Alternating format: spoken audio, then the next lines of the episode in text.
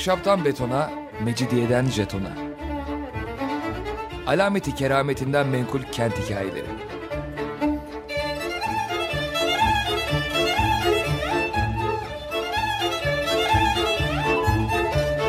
Hazırlayan ve sunan Pınar Erkan.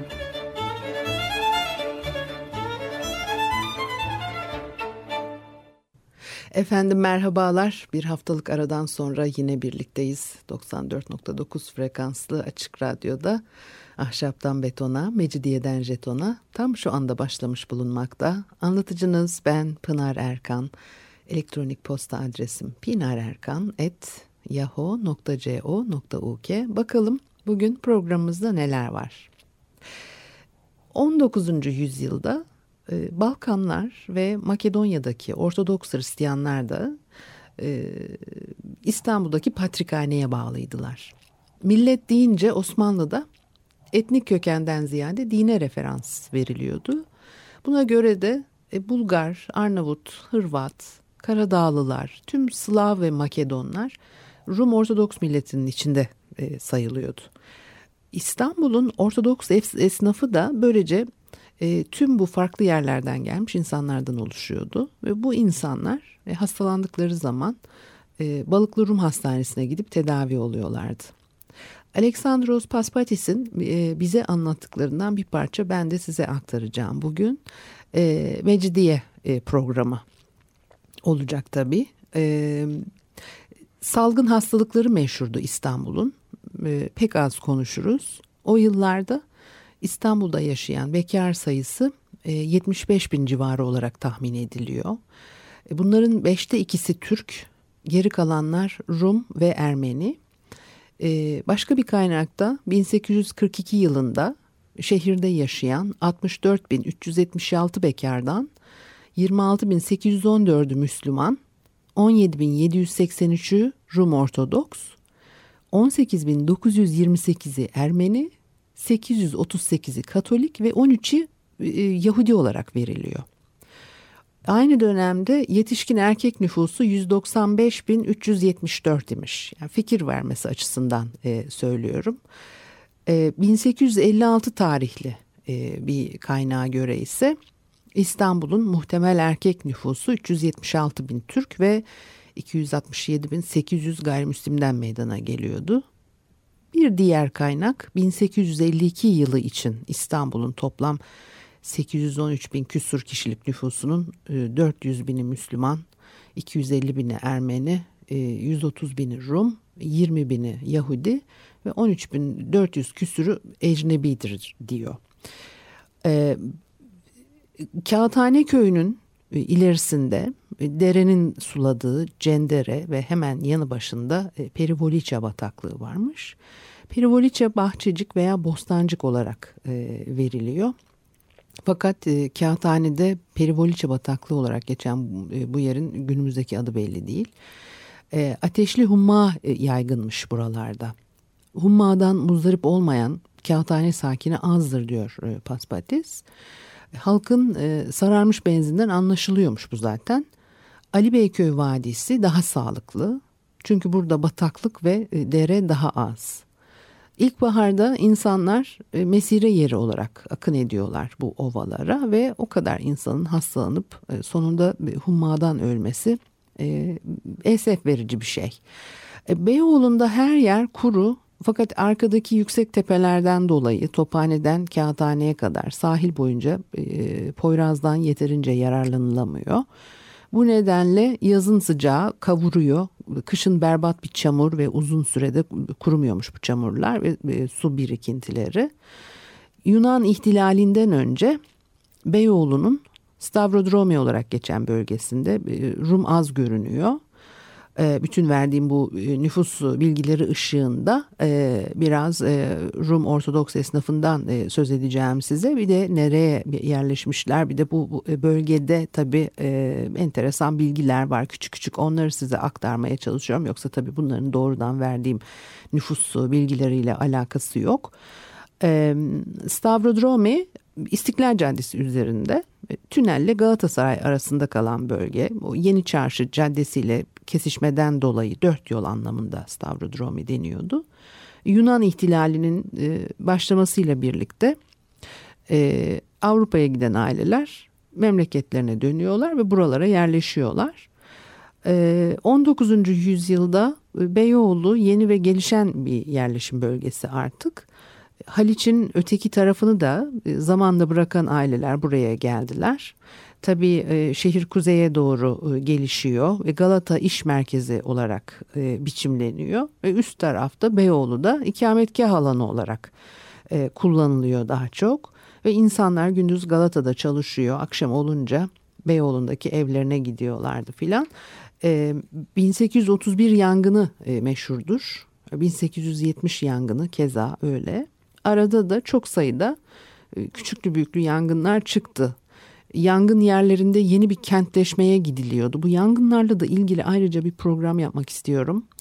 Ee, modern şehircilik yaklaşımlarıyla eski e, keyfe keder biçimlenmenin yerini ızgara e, sisteminin e, uygulandığı, e, birbirini dik kesen akslar arasında yapı adalarının sınırlandığı bir biçimlenme e, çıkıyor meydana. E, semt kagir, yüksek binalar, genişlemiş yollarla e, baştan başa yeniden inşa edilmiş sayılır. E, bugün baktığımızda sokaklar yine dardır fakat e, o devrin genişi de onlar o zaman. Bir yenilik tabii bu bölgelerde tamamen söz konusu. Çünkü zaten 1. E, Mahmut'un bent, su bentlerine gelene kadar burada o kadar yerleşim de yoktu.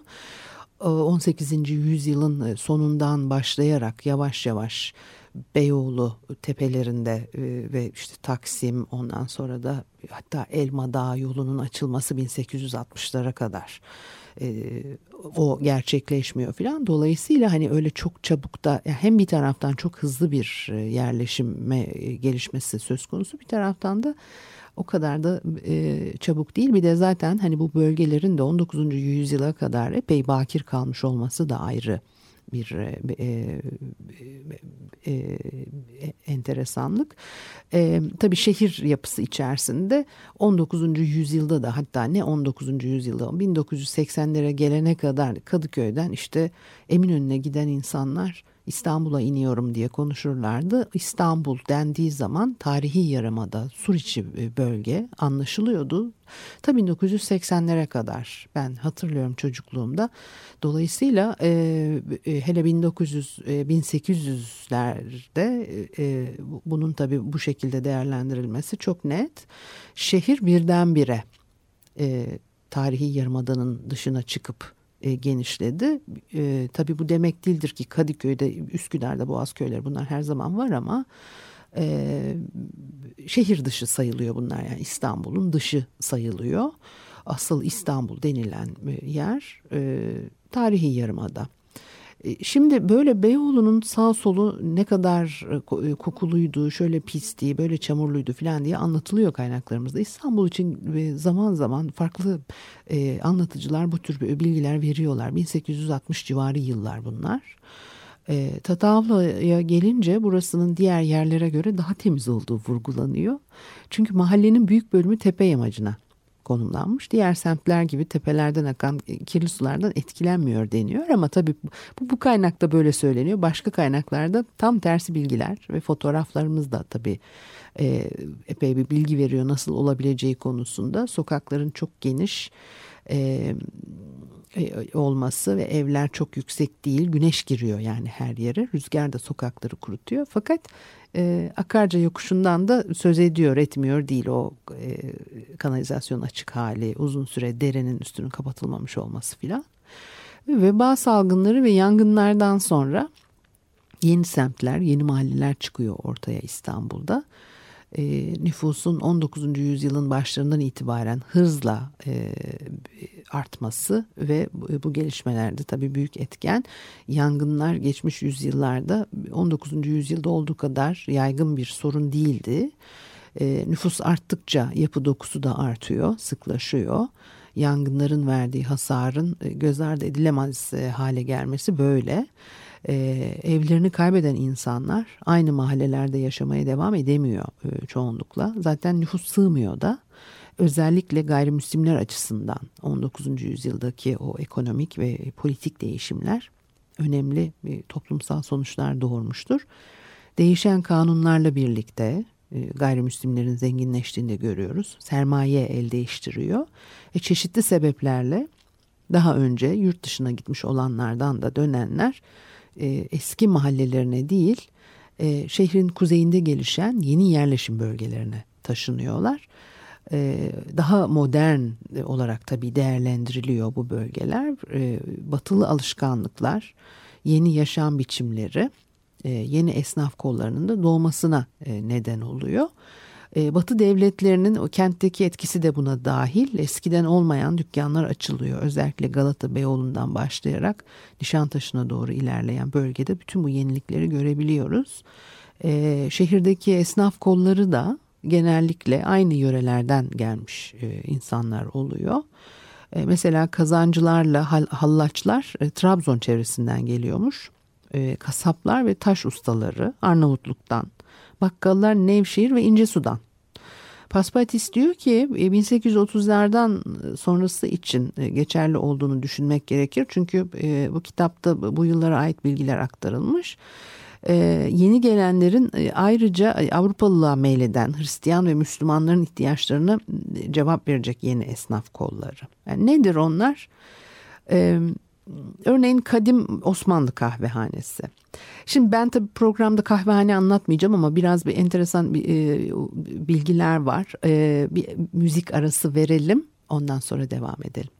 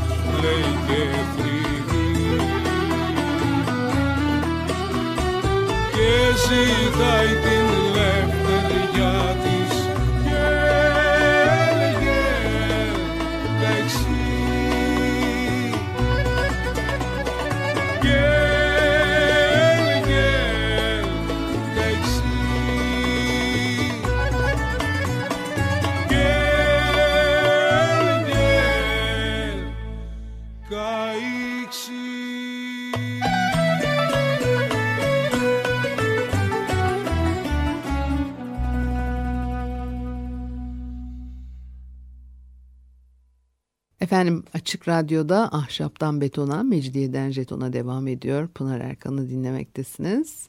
Şimdi e, yeni esnaf kolları dedik ve e, 19. yüzyılın özellikle e, ortalarından itibaren e, yeni e, e, dükkanlar açılmaya başladığını çünkü Avrupa'dan gelenler var, e, geri dönenler var ve o tabi batılılaşma etkisi altında Paspates'in e, söylemiyle Avrupalılığa meyleden Hristiyan ve Müslümanların ihtiyaçlarına cevap verecek yeni esnaf kolları. E, e, Osmanlı kahvehanesi e, değişiyor. Yani yeni e, tabii ki yeni bir e, dükkan türü değil ama değişiyor, dönüşüyor. E, Avrupalılığa özenen içki severleri artık e, tatmin etmez e, oluyor. Çünkü orada sadece şerbet ve e, kahve e, satılıyor. Punççu dükkanları denen süslü kahvehaneler açılmış. Hem kahve hem başka içecekler satılıyor bu dükkanlarda. Mehmet Kamil'in yazdığı 1844 tarihli e, yemek kitabında e, geçiyor. İş bu badem şurubu punççu dükkanlarında somada tabir ederler diyor. Rom ya da başka damıtılmış bir içkiyle limon ve tarçınla e, yapılıyor. E, Punch e, Hintçe 5 demekmiş ve İngiliz patentli e, bu içeceği satan e, dükkanlar 1840'lardan başlayarak İstanbul'da moda oluyor. 1851'de İstanbul'da e, Ermeni alfabesiyle yazılmış Türkçe bir romanda İstanbullu Ermenilerin Ponçutük yanına gittikleri anlatılıyor. İstanbul dışında da pek revaçtaymış e, gayrimüslimler arasında. Mesela Kapadokyalı Rumların mübadeleden önce pek sevdikleri bir içecek. E, kahvehaneler e, şehrin her yerinde var. Türlü çeşit. Geleneksel kahvehanelerde sadece e, kahve e, şerbet satılıyor. E, kahveci ise sadece kahveci değil hem berber hem hacamatçı hem dişçi böyle kocaman şırıngalar, sülük dolu şişeler, kapılara da dişlerden yapılmış süsler asabiliyorlarmış. Böylece ne kadar maharetli olduklarını tabii sergiliyorlar. Ee, sonra bu işler e, kahve satmaktan e, karlı çıkarsa e, kahveci kendini cerrah hekim ilan edip işte müşterilerine eşi dostu daha yoğun tedaviye başlıyor. Çok eğlenceli. Eskiden kahvehaneler kahveyi devlete ait tahbisten alıyorlarmış ya eskiden dediysem 19. yüzyıl öncesine e, kastediyorum. Tahmis kahve çekirdeğinin kavrulduğu ve de kavrulmuş, öğütülmüş kahvenin satıldığı yerlere deniyor. Bilmeyen var idiyse eğer. Fakat e, tahmis memurları kahveyi öyle halt ediyorlarmış ki yani içine envai çeşit başka şeyler katıyorlarmış ki e, kahvenin ancak adı ve rengi kalmış. Tıpkı şimdilerde tereyağı diye esanslı margarin e, satmaları e, veya gerçek tereyağı diye patates püreli bir karışım satmaları gibi. E, düşünsenize bir kilo gerçek peynir yapmak için 10 kilo süt gidiyormuş. O zaman kilosu 30 liradan peynir aldığımızda da peynir mi yiyoruz yani? Ve uyduruk bir peynir. 19. yüzyılda da işte kahve için benzer durumlar söz konusu. Halt edilmiş kahveye geri dönersek halk e, yeni nesil kahvehaneleri tercih etmeye başlamış. Çünkü kahveyi devletten değil başka yerlerden iyisini bulup alıyorlar. Üstelik kahveden başka içecekler de satıyorlar. Bunlar da genellikle e, Galata ve Beyoğlu bölgesinde e, açılıyor. Bizim bilmediğimiz neler var? İstanbul'un meydanlarında ve kalabalık semtlerde kiralık at durakları varmış. Şehirde dar ve e, yılan kavi sokaklardan bol bir şey yok ve araba artık serbest bırakılmış ama e, gideceği yol yok henüz. O zaman işte at kiralıyorlar belli ki ve her attan iki kişi sorumlu. Biri bakıcısı, e, diğeri de sürücüsü. Genellikle aynı kişi olmuyor bunlar. Tabii o biçare sürücüler nefes nefese koşarak saatlerce süvariyi izledikten sonra bir de atın bakıcılığını yapmaya mecal kalmaz e, saatlerce süvariyi izliyor artık nereye gidiyorsa peşinden koştura koştura bazen kamçıyla bazen de özel ıslığıyla atı coşturuyor daha güzel koşsun diye. Koşarken süvarinin torbasını, sopasını, şemsiyesini dahi taşıyorlarmış. Süvari de her zaman koşmuyor ya o vakitler atın kuyruğunu tutarak peşi sıra yürüyor. Sürücülerin çoğu bahşiş üzerine e, yaşıyor. Maaşları varsa bile yok denecek kadar az. E, atlar yaz, kış açık mekanlarda beklerken e, sürücüler de yanlarında bekliyor. E, mesela köprünün yanındaki meydanda un kapanında çok sayıda at durağı bulunurmuş. Arabacılar da var elbette yok değil. E, yollar henüz o yıllarda gerektiği gibi yapılamadığı için insanları ve e, işte taşınacak eşyayı hayvanlar taşıyor. Yabancılar İstanbul'da gördükleri tahtrevan bolluğuna e, şaşarlarmış. E, araba sayısı az ve ağır aksak hareket eden hantal ve masraflı vasıtalar olarak değerlendiriliyor. Yollar dar, e, çıkarttıkları gürültü de söz konusu ediliyor. E, zengin Müslüman ve Hristiyanların özel arabaları olmakla birlikte halk e, kiralık araba kullanıyor gerektiğinde. Arabacılar atın dizginlerini tutarak yolcunun yanında e, yürüyerek ilerliyor. E, başka bir iş kolu taşçılık. Anadolu'dan gelen ve genel olarak taş yontan ustalar var. Senktraş deniyor bu ustalara Osmanlıca metinlerde. Rumeli'den gelenlerse e, ocaklardan taş çıkaran veya satan Karadağlılarla Hırvatlar. 1840'lardaki yangınlardan hem e, Beyoğlu harap oluyor hem İstanbul ve Boğaziçi'nin birçok mahallesi yanıp kül oluyor. Bunun üzerine ahşap yerine e, kagir yapı tekniği teşvik edilmiştir çıkarılan kanunlarla. Böylece taş ustalarının da e, tabii sayısı artıyor şehirde ve Anadolulu taşçıların atölyeleri genellikle İstanbul Limanı ile Marmara Denizi rıhtımlarında yer alıyor. Mermer taş nakliyesi gayet e, pahalı tuttuğu için bu böyle ve zanaatkarın çoğu genellikle Marmara Adası'nın mermerlerini yontuyor. Zaten Yunanistan ve Avrupa mermerlerini bilmezlermiş özel ev eşyası ve e, tezyinatı için e, de kullanılan mermerler hazır yontulmuş olarak yurt dışından ithal ediliyor o yıllarda. Mezar taşları için çok mermer gidiyor. Müslüman taşçıların atölyeleri Üsküdar'da ve de mezarlık yakınlarında tabii ki de e, kitabeleri çok iyi işliyorlar. Eminönü'ndeki balık pazarında da çok sayıda Müslüman taş ustası varmış o vakitler. E, İstanbul'da kagir binalara ağırlık verildikçe taşçı ustalarının işleri de bereketleniyor. Daha önce Çeşme, Sebil, e, hamam kurnası, hacethane taşı ve Hristiyan mezar taşları e, yontuyor e, bu Anadolu Rum taşçılar. Aza kanaat etmekle e, meşhurmuşlar.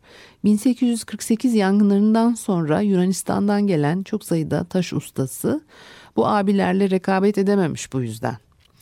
Ee, Anadolu taşçılar hısım akraba birlikte e, çalışıyorlar. E, Rumelili taş kesici veya satıcılar örf, adet, e, ahlak ve yaşayış bakımından daha farklı anlatılıyor. Rumelili taşçılar çoğu zaman hem taşçı e, hem yapı ustası hem de duvarcı. Ayrıca kuyu kazar, inşaatta, inşaatlarda hafriyat da yaparlarmış. Paspatis yerin dibini kazmak onların en sevdiği meşgaleydi diye bahsediyor. E, taşlarda genellikle Boğaziçi ve Bakırköy e, taraflarındaki ocaklardan e, çıkarılıyor. Bir de e, e, çerçiler var. E, taşçılara hiç benzemeyen. Çerçiler kumaş satıcıları. E, mallarını genellikle sırtlarında taşıyorlar. Bazıları at eşek de kullanırmış. Hamal yükledikleri olurmuş ve kumaş imalathaneleri yangın kaygısıyla meskun mahallelerden uzak e, kagir binalarda, han bedestenlerde yer alıyor. Müşteriler de vakitsizlikten e, veya e, kocaları izin vermediği için evden çıkamayan e, kadınlar.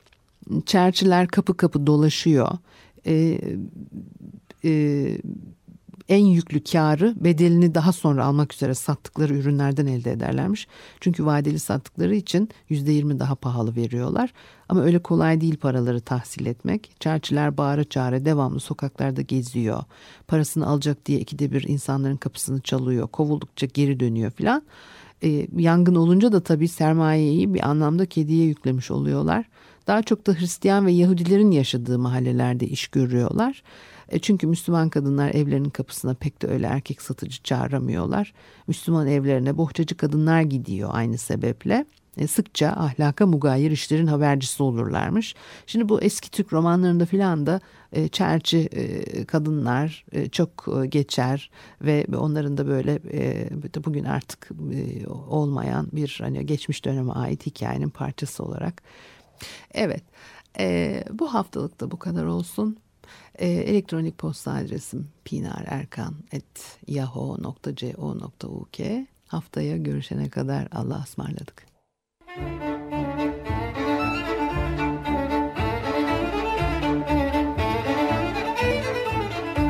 Ahşaptan betona, mecidiyeden jetona. Alameti kerametinden menkul kent hikayeleri.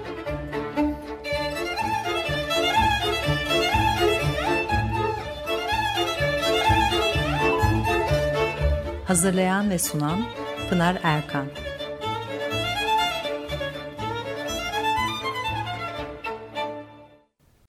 Açık Radyo program destekçisi olun.